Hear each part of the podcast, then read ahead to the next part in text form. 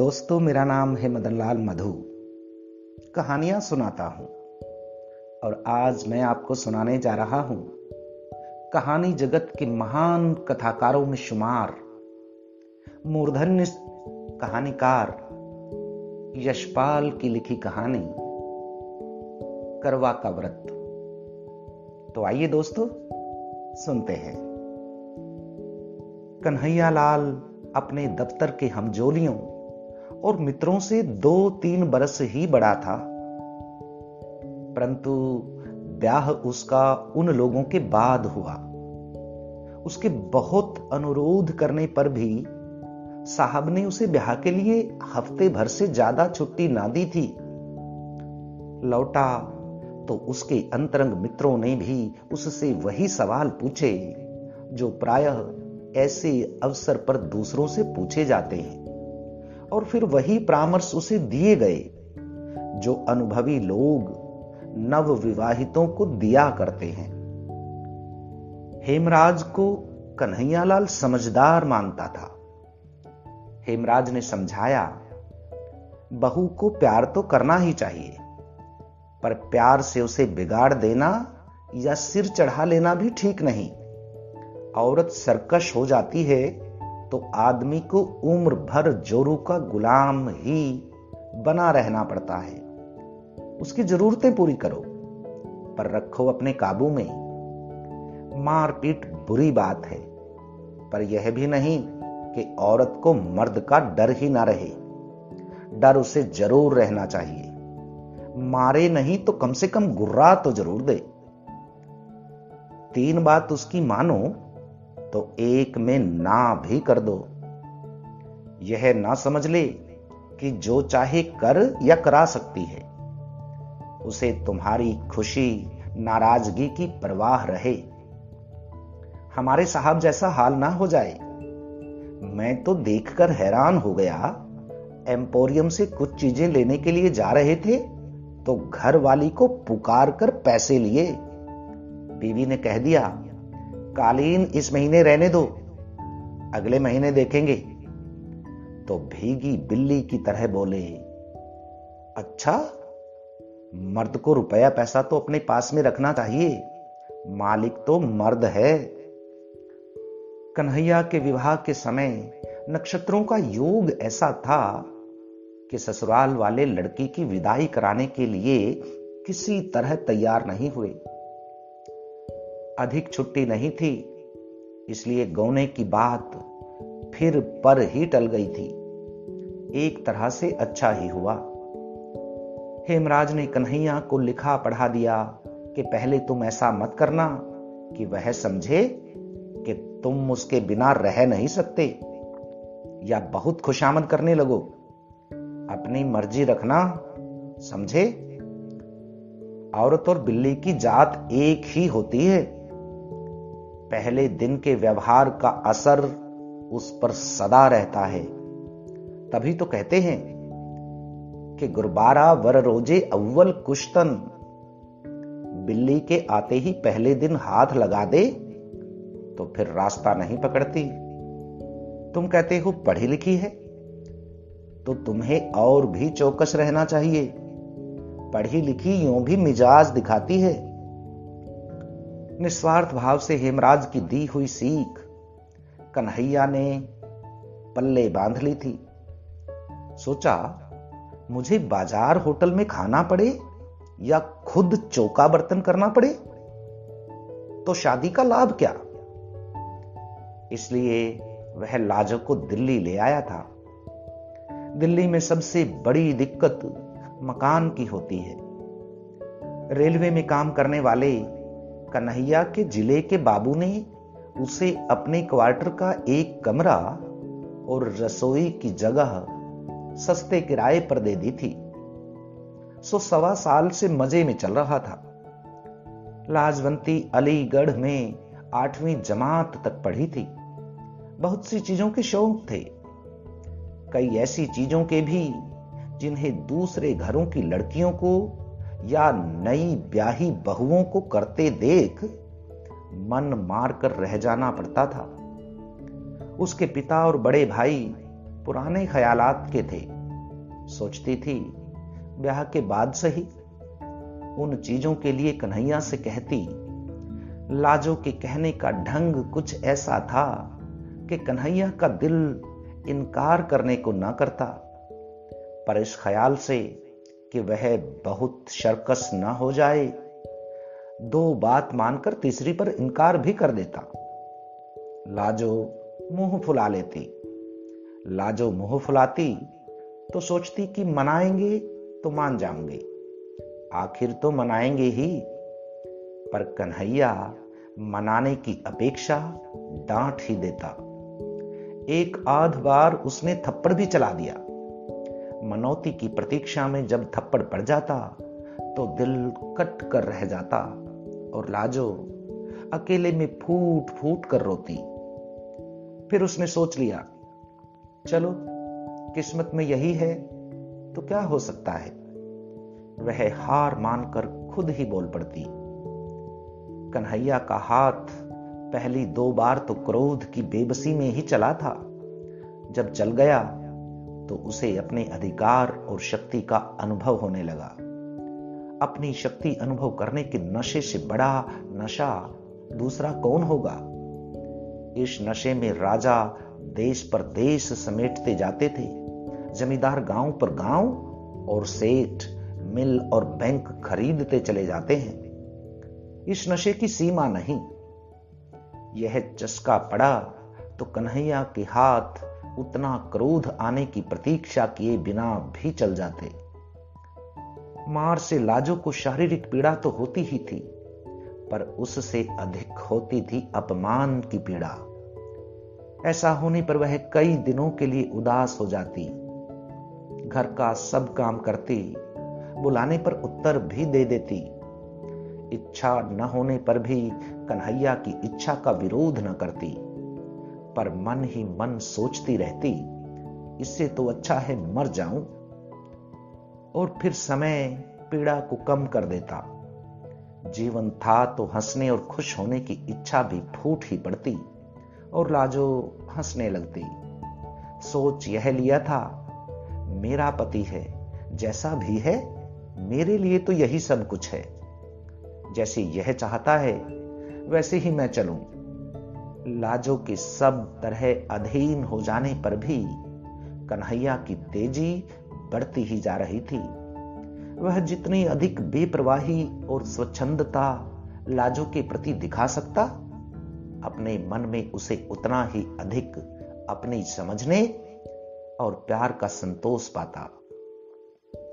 क्वार के अंत में पड़ोस की स्त्रियां करवाचौथ के व्रत की बात करने लगी। एक दूसरे को बता रही थी कि उनके मायके से करवे में क्या आया। पहले बरस लाजो का भाई आकर करवा दे गया था। इस बरस भी वह प्रतीक्षा में थी।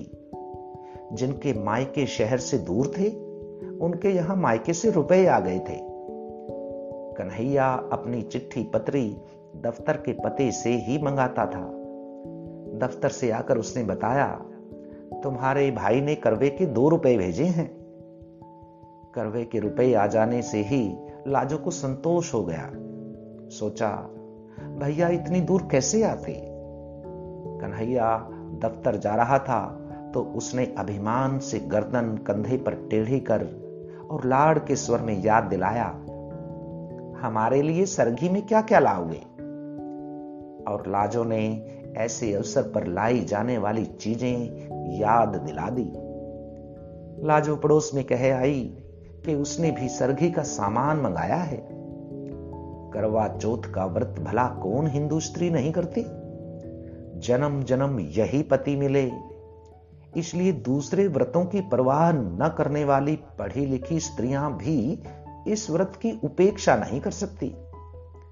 अवसर की बात, उस दिन कन्हैया लंच की छुट्टी में साथियों के साथ कुछ ऐसे काबू में आ गया कि सवा तीन रुपए खर्च हो गए। वह लाजो का बताया सरगी का सामान घर नहीं ला सका।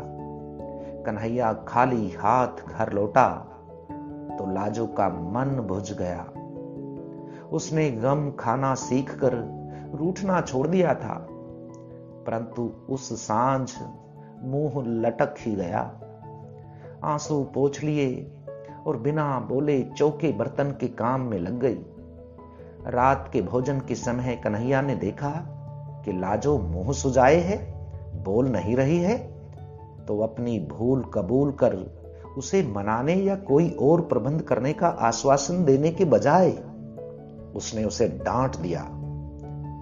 लाजो का मन और भी बिंध गया। कुछ ऐसा ख्याल आने लगा, इन्हीं के लिए तो व्रत कर रही हूं और यही ऐसी रुखाई दिखा रहे हैं। मैं व्रत कर रही हूं कि अगले जन्म में भी इनसे ही ब्याह हो और मैं सुहा ही नहीं रही हूं। अपनी उपेक्षा और निरादर से भी रोना आ गया। कुछ खाते ना बना, ऐसे ही सो गई। तड़के पड़ोस में रोज की अपेक्षा जल्दी ही बर्तन भांडे खटकने की आवाज आने लगी। लाजो को याद आने लगा, शांति बता रही थी कि उसके बाबू सरघी के लिए फेनिया लाए हैं। तार वाले बाबू की घरवाली ने बताया था कि खोए की मिठाई लाए हैं। लाजो ने सोचा, उन मर्दों को ख्याल है ना कि हमारी बहू हमारे लिए व्रत कर रही है, इन्हें जरा भी ख्याल नहीं। लाजो का मन इतना खिन्न हो गया कि सरघी में उसने कुछ भी ना खाया। नए खाने पर भी पति के नाम का व्रत कैसे ना रखती। सुबह सुबह पड़ोस की स्त्रियों के साथ उसने भी करवत करवे का व्रत करने वाली रानी और राजा की प्रेयसी की दासी की कथा सुनने और व्रत के दूसरे उपचार निभाए।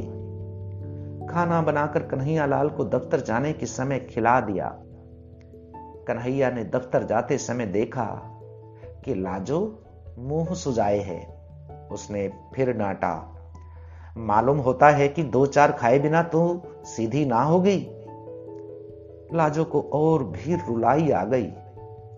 कन्हैया दफ्तर चला गया तो वह अकेली बैठी कुछ देर रोती रही। क्या जुल्म है, इन्हें के लिए व्रत कर रही हूं और इन्हें गुस्सा ही आ रहा है। जन्म जन्म में ये ही मिले, इसीलिए मैं भूखी मर रही हूं। बड़ा सुख मिल रहा है ना, अगले जन्म में और बड़ा सुख देंगे।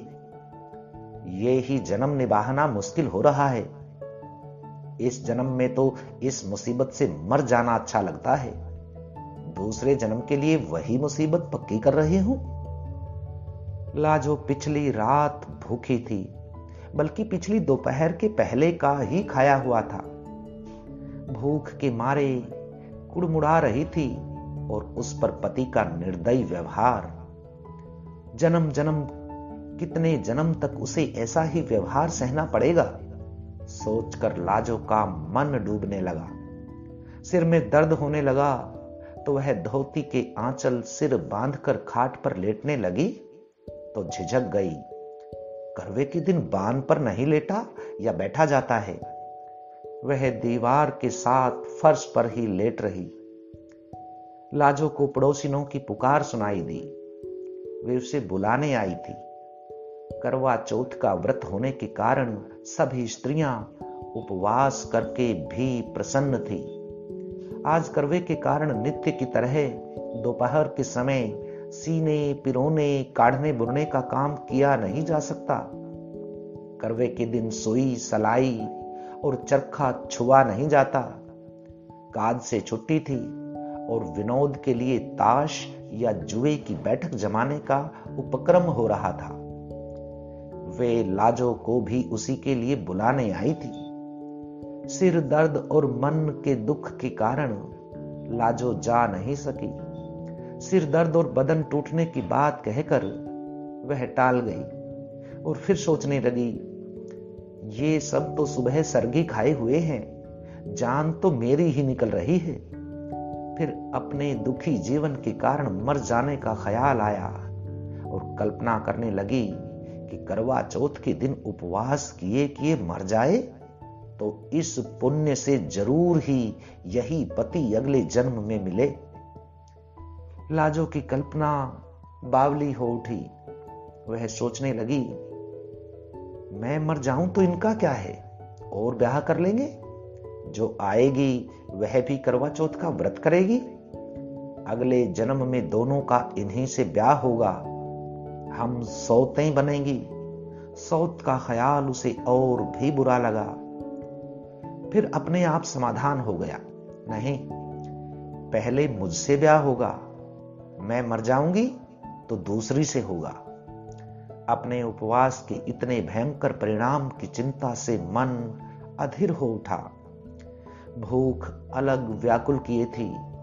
उसने सोचा, क्यों मैं अपना अगला जन्म भी बर्बाद करूं। भूख के कारण शरीर निढाल होने पर भी खाने को मन नहीं हो रहा था, परंतु उपवास के परिणाम की कल्पना से मन क्रोध से जल उठा। वह उठ खड़ी हुई। कन्हैया लाल के लिए उसने सुबह जो खाना बनाया था उसमें से बची दो रोटियां कटोरदान में पड़ी थी। लाजो उठी और उपवास के फल से बचने के लिए उसने मन को वश में कर एक रोटी रूखी ही खा ली और एक गिलास पानी पीकर फिर लेट गई। मन बहुत खिन्न था। कभी सोचती, ठीक ही तो किया, अपना अगला जन्म क्यों बर्बाद करूं।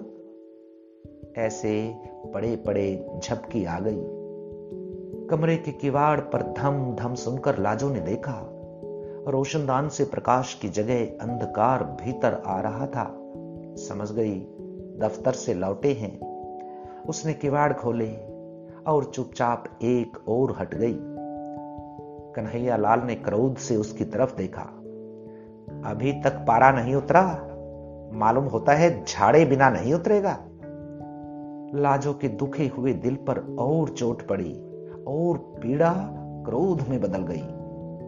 कुछ उत्तर ना दे वह घूमकर फिर दीवार के सहारे फर्श पर बैठ गई। कन्हैया लाल का गुस्सा भी उबल पड़ा। यह अकड़ है, आज तुझे ठीक कर ही दूं, उसने कहा और लाजो को बांह से पकड़ खींचकर गिराते हुए दो थप्पड़ पूरे हाथ के जोर से ताबड़तोड़ जड़ दिए और हांफते हुए लात उठाकर कहा, और मिजाज दिखा, खड़ी हो सीधी। लाजो का क्रोध भी सीमा पार कर चुका था। खींची जाने पर भी फर्श से उठी नहीं और मार खाने के लिए तैयार हो उसने चिल्लाकर कहा, मार ले, मार ले, जान से मार डाल, पीछा छूटे, आज ही तो मारेगा। मैंने कौन व्रत रखा है तेरे लिए जो जन्म जन्म मार खाऊंगी, मार, मार डाल। कन्हैया लाल का लात मारने के लिए उठा पांव अधर में ही रुक गया। लाजो का हाथ उसके हाथ से छूट गया। वह स्तब्ध रह गया। मुंह में आई गाली भी मुंह में ही रह गई। ऐसे जान पड़ा कि अंधेरे में कुत्ते के धोखे जिस जानवर को मार बैठा था उसकी गुर्राहट से जाना कि वह शेर था। या लाजो को डांट और मार सकने का अधिकार एक भ्रम ही था। कुछ क्षण वह हांफता हुआ खड़ा सोचता रहा और फिर खाट पर बैठकर चिंता में डूब गया। लाजो फर्श पर पड़ी रो रही थी। उसे और देखने का साहस कन्हैया लाल को न हो रहा था। वह उठा और बाहर चला गया। लाजो फर्श पर पड़ी फूट फूट कर रोती रही। जब घंटे भर रो चुकी तो उठी। चूल्हा जलाकर कम से कम कन्हैया के लिए खाना तो बनाना ही था। बड़े बेमन से उसने खाना बनाया। बना चुकी तब भी कन्हैया लाल लौटा नहीं था। लाजो ने खाना ढक दिया और कमरे के किवाड़ उड़काकर फिर फर्श पर लेट गई। यही सोच रही थी, क्या मुसीबत है जिंदगी, यही झेलना था तो पैदा ही क्यों हुई थी। मैंने मना किया था जो मारने लगे। किवाड़ों के खुलने का शब्द सुनाई दिया। वह उठने के लिए आंसुओं से भीगे चेहरे को आंचल से पोंछने लगी। कन्हैया लाल ने आते ही एक नजर उसकी ओर डाली। उसे पुकारे बिना ही वह दीवार के साथ बिछी चटाई पर चुपचाप बैठ गया। कन्हैया लाल का ऐसे चुप बैठ जाना नई बात थी, पर लाजो गुस्से में कुछ ना बोल रसोई में चली गई। आसन डाल, थाली कटोरी रख खाना परोस दिया और लोटे में पानी लेकर हाथ धुलाने के लिए खड़ी थी। जब पांच मिनट हो गए और कन्हैया लाल नहीं आया तो उसे पुकारना ही पड़ा, खाना परोस दिया है। कन्हैया लाल आया तो हाथ नल से धोकर झाड़ते हुए भीतर आया। अब तक हाथ धुलाने के लिए लाजो ही उठकर पानी देती थी। कन्हैया लाल दो ही रोटी खाकर उठ गया। लाजो और देने लगी तो उसने कह दिया, और नहीं चाहिए। कन्हैया लाल खाकर उठा तो रोज की तरह हाथ धुलाने के लिए न कहकर नल की ओर चला गया। लाजो मन मारकर स्वयं खाने बैठी तो देखा कि कद्दू की तरकारी बिल्कुल कड़वी हो रखी थी। मन की अवस्था ठीक ना होने से हल्दी नमक दो बार पड़ गया था। बड़ी लज्जा अनुभव हुई। हाय, इन्होंने कुछ कहा भी नहीं, यह तो जरा कम ज्यादा हो जाने पर डांट देते थे। लाजो से दुख में खाया नहीं गया। यूं ही कुल्ला कर हाथ धोकर इधर आई कि बिस्तर ठीक कर दे, चौका फिर समेट देगी। देखा तो कन्हैया लाल स्वयं ही बिस्तर झाड़कर बिछा रहा था। लाजो जिस दिन से इस घर में आई थी ऐसा कभी नहीं हुआ था। लाजो ने शर्मा कर कहा, मैं आ गई, रहने दो, किए देती हूं, और पति के हाथ से दरी चादर पकड़ ली। लाजो बिस्तर ठीक करने लगी तो कन्हैया लाल दूसरी ओर से मदद करता रहा। फिर लाजो को संबोधित किया, तुमने कुछ खाया नहीं? कद्दू में नमक ज्यादा हो गया है। सुबह और पिछली रात भी तुमने कुछ नहीं खाया था। ठहरो, मैं तुम्हारे लिए दूध ले आता हूं। लाजो के प्रति इतनी चिंता कन्हैया लाल ने कभी नहीं दिखाई थी, जरूरत भी नहीं समझी थी। लाजो को उसने चीज समझा था। आज वह ऐसे बात कर रहा था जैसे लाजो भी इंसान हो, उसका भी ख्याल किया जाना चाहिए। लाजो को शर्म तो आ ही रही थी, पर अच्छा भी लग रहा था। उसी रात से कन्हैया लाल के व्यवहार में एक नरमी सी आ गई। कड़े बोल की तो बात क्या, बल्कि एक झिझक सी हर बात में, जैसे लाजो के किसी बात के बुरा मान जाने की या नाराज हो जाने की आशंका हो। कोई काम अधूरा देखता तो स्वयं करने लगता। लाजो को मलेरिया बुखार आ गया था तो उसने उसे चौके के समीप नहीं जाने दिया। बर्तन भी खुद साफ कर लिए। कई दिन तो लाजो को बड़ी उलझन और शर्म महसूस हुई, पर फिर पति पर और अधिक प्यार आने लगा। जहां तक बन पड़ता घर का काम उसे नहीं करने देती। यह काम मर्द करते अच्छे नहीं लगते। उन लोगों का जीवन कुछ दूसरी ही तरह का हो गया। लाजो खाने के लिए पुकारती तो कन्हैया जिद करता, तुम सब बना लो, फिर एक साथ बैठकर खाएंगे। कन्हैया पहले कोई पत्रिका या पुस्तक लाता था तो अकेला मन ही मन पढ़ा करता था। अब लाजो को सुना कर पढ़ता या खुद सुन लेता। यह भी पूछ लेता, तुम्हें नींद तो नहीं आ रही। साल बीतते मालूम ना हुआ। फिर करवाचौथ का व्रत आ गया। जाने क्यों लाजो के भाई का मनी ऑर्डर करवे के लिए न पहुंचा था। करवा चौथ के पहले दिन कन्हैया लाल दफ्तर जा रहा था। लाजो ने खिन्नता और लज्जा से कहा, भैया करवा भेजना शायद भूल गए। कन्हैया लाल ने सांत्वना के स्वर में कहा, तो क्या हुआ, उन्होंने जरूर भेजा होगा। डाक खाने वालों का हाल आजकल बुरा है। शायद आज आ जाए या और दो दिन बाद आए। डाक खाने वाले आजकल मनी ऑर्डर के पंद्रह पंद्रह दिन लगा देते हैं। तुम व्रत उपवास के झगड़े में मत पड़ना, तबीयत खराब हो जाती है। यूं कुछ मंगाना ही है तो बता दो, लेते आएंगे।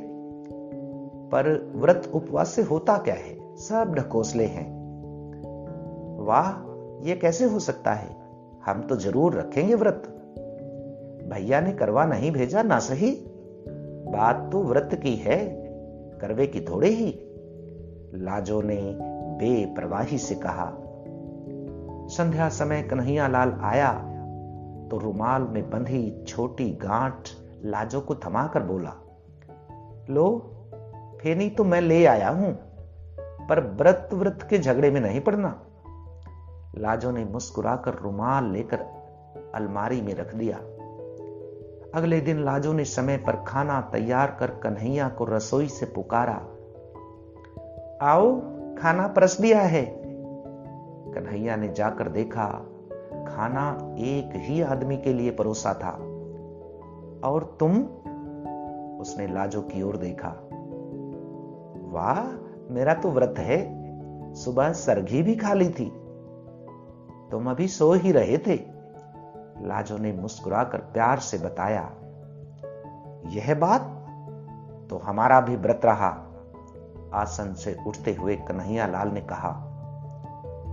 लाजो ने पति का हाथ पकड़कर रोकते हुए समझाया, क्या पागल हो, कहीं मर्द भी करवाचौथ का व्रत रखते हैं? तुमने सरगी कहां खाई? नहीं नहीं, यह कैसे हो सकता है। कन्हैया नहीं माना। तुम्हें अगले जन्म में मेरी जरूरत है तो क्या मुझे तुम्हारी नहीं है? या तुम भी व्रत ना रखो आज। लाजो पति की ओर कातर आंखों से देखती हार मान गई। पति के उपासे दफ्तर जाने पर उसका हृदय गर्व से फूला नहीं समा पा रहा था। तो दोस्तों, बस इतनी सी थी ये कहानी। आप सभी मित्रों का आभार। नमस्कार।